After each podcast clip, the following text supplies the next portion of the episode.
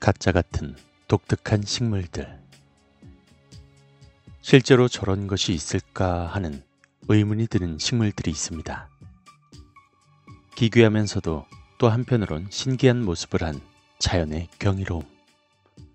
가짜 같으면서도 실제로 존재하는 그런 식물들에 대한 소개를 해볼까 합니다. 먼저 악마의 발톱입니다. 악마의 발톱 혹은 악마의 갈고리라고 불리우는 식물로 남아프리카에서 서식하는 참깨의 한 종류입니다. 씨앗을 퍼뜨리기 위해 움직이는 동물들이나 사람의 몸체에 잘 걸릴 수 있도록 갈고리 모양으로 생긴 것이 그 특징입니다. 끝은 굉장히 날카롭고 뾰족하기 때문에 잘못하면 피부에 박혀 상처가 날 수도 있으니 주의해야 되는 식물 중에 하나입니다. 이름은 악마의 발톱이지만 약재로도 쓰이기 때문에 굉장한 인기가 있는데요. 상처의 통증을 줄이고 발열을 치료하며 소화를 돕는 효과가 있습니다. 그리고 연구 결과에 따라 관절염에 탁월한 효능을 보이며 각종 의약품으로 출시되고 있는 반전을 가진 식물이죠. 다음으로 고슴도치 토마토입니다. 열대와 아열대산으로 오렌지 형광색의 가시 때문에 관상용 원예로 많이 길러집니다. 가시도 위협적이지만 식물 자체가 각종 독소로 이루어져 있습니다. 잎과 줄기, 열매에는 인간에게 위험한 독성 물질로 분류되어 있는데요. 특히 가시 부분에 가장 많은 독소가 있기 때문에 기를 때는 엄청난 주의를 요하는 식물입니다. 최대 5cm까지 자라며 잎사귀의 길이는 보통 21cm 내외입니다. 생활력이 강하며 별다른 보살핌 없이도 잘 자랍니다. 하지만 단 하나의 약점이라고 하면 열대성 식물인 만큼 영하의 기온에 방치되면 얼어 죽는다는 점이 있습니다.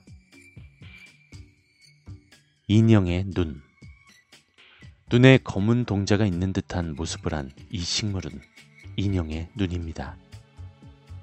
단연생 식물로서 50cm 이상 자라나며 열매는 직경 1cm입니다. 인형의 눈 열매는 카디오제닉이라는 독소를 가지고 있습니다. 이 독소는 사람의 심장 자율 신경계열에 치명적이며 섭취할 경우 심장마비로 사망에 이를 수도 있는데요. 그러나 조류에게는 아무런 해가 없다고 하니 신기하네요. 잇몸 출혈 버섯. 별칭은 잇몸 출혈 진균이라고 불립니다. 보통 북아메리카에 많이 서식하며 침엽수림 아래에 자생하는 편입니다. 우리나라에도 존재하는 버섯이라는 사실 알고 계셨나요? 버섯에 맺혀 있는 붉은 시럽 같은 액체는 항응고제와 비슷한 성분인 헤파린이 함유되어 있습니다.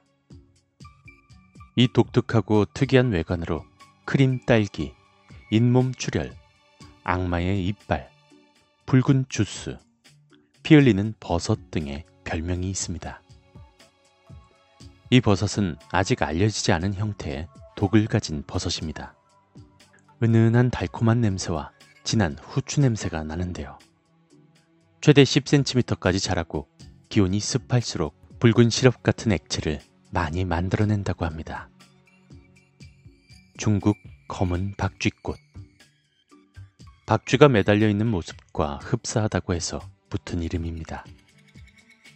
개화식물로 참막과이며 박쥐꽃의 특징인 꽃과 꽃잎 모두 검은색을 띠고 있습니다. 그리고 기다란 수염이 자라는데 최대 28인치까지 자라난다고 합니다. 열대성 식물이며 중국 운남에 많이 서식합니다. 다음은 드라큘라 원숭이 꽃입니다.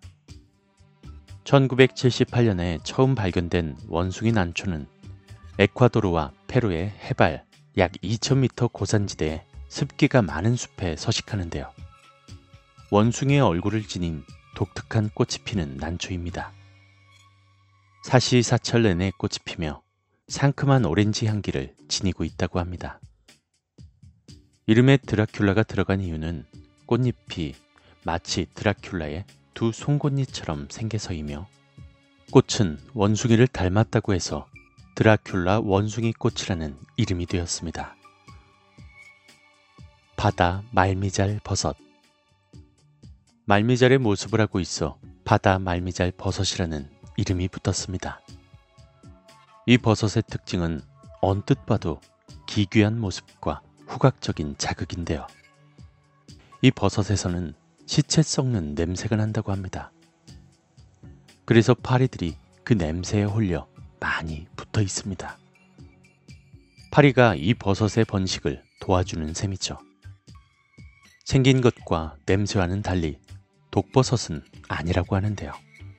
냄새 때문에 독버섯이 아니라고 해도 먹기는 좀 힘들 것 같네요. 사과 부패균 곰팡이류의 일종으로 사과를 부패시키는 병원균이므로 사과 부패균이라는 이름을 얻었습니다. 껍질을 뚫고 내부에서부터 젤리 상태로 부패시켜 밀어내면 저런 모양이 됩니다. 과실에 연한 노란 반점이 생기며 점차 확대되어 주황색이나 빨간색의 동심원 모양이 나타납니다. 젤라틴 형태의 이물질은 바람을 타고 인근 나무로 전염되기 때문에 감염 증상이 보이면 빨리 처리해야 하는 조금은 귀찮은 식물입니다. 부처의 손 사과 부패균과 비슷하지만 생긴 모양과는 다른 활용성을 보이는 식물 부처의 손입니다. 인도 태생의 감귤과 식물로 유자 손가락이라고도 불리는 이 식물은 향기가 매우 좋고 진하기 때문에 요리의 풍미를 돋우는데 요긴한 향신료로 이용됩니다. 물론 과일 그 자체도 관상용으로 좋기 때문에 가정에서도 많이 키우는 식물입니다. 우리나라에서도 재배를 하는 곳이 있으며 2에서 4년 된 가지를 잘라 화분에 길러도 잘 자라는 식물이라고 합니다. 날고 있는 오리 오리를 닮은 이 식물은 호주의 동부와 남부 지역의 원산지로 오리 난초라고 불리우는 난초 식물 중의 하나입니다. 오리가 날고 있는 모습이 극명하게 보이는 이 난초는 우표로까지 발행되면서 유명해졌는데요. 지금은 멸종 위기에 놓여 있는 식물이라고 합니다. 시체꽃 아모르포팔러스 티타늄 식물 사상 가장 최악의 냄새를 지닌 꽃입니다. 고기가 썩는 냄새와 비슷한 지독한 냄새를 반경 800m까지 퍼뜨립니다. 세계에서 가장 큰 꽃이며 타이탄 아툼이라는 별칭이 있는데요. 하루 최대 10cm까지 자라고 높이는 1에서 3m까지 자랍니다. 개화는 7년마다 한 번씩 하며 48시간 동안만 유지하는 특징이 있습니다. 희귀 식물에 속하며 멸종 위기로서 전 세계에 약 100그루밖에 없다고 합니다. rainbow 유칼립투스 뉴기니나 필리핀 민다나오 섬에 자생하는 유칼립투스로 색깔이 아름다운 rainbow를 띤 껍질을 가지고 있습니다.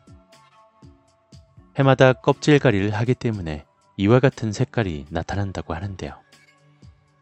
동물이 털갈이를 하듯 겉피가 벗겨지면 안에 있는 초록색의 새 목피가 자라고 자라면서 색상이 변하는데 이 과정이 매해 반복되면서 이런 무지개 빛깔의 나무가 된다고 합니다.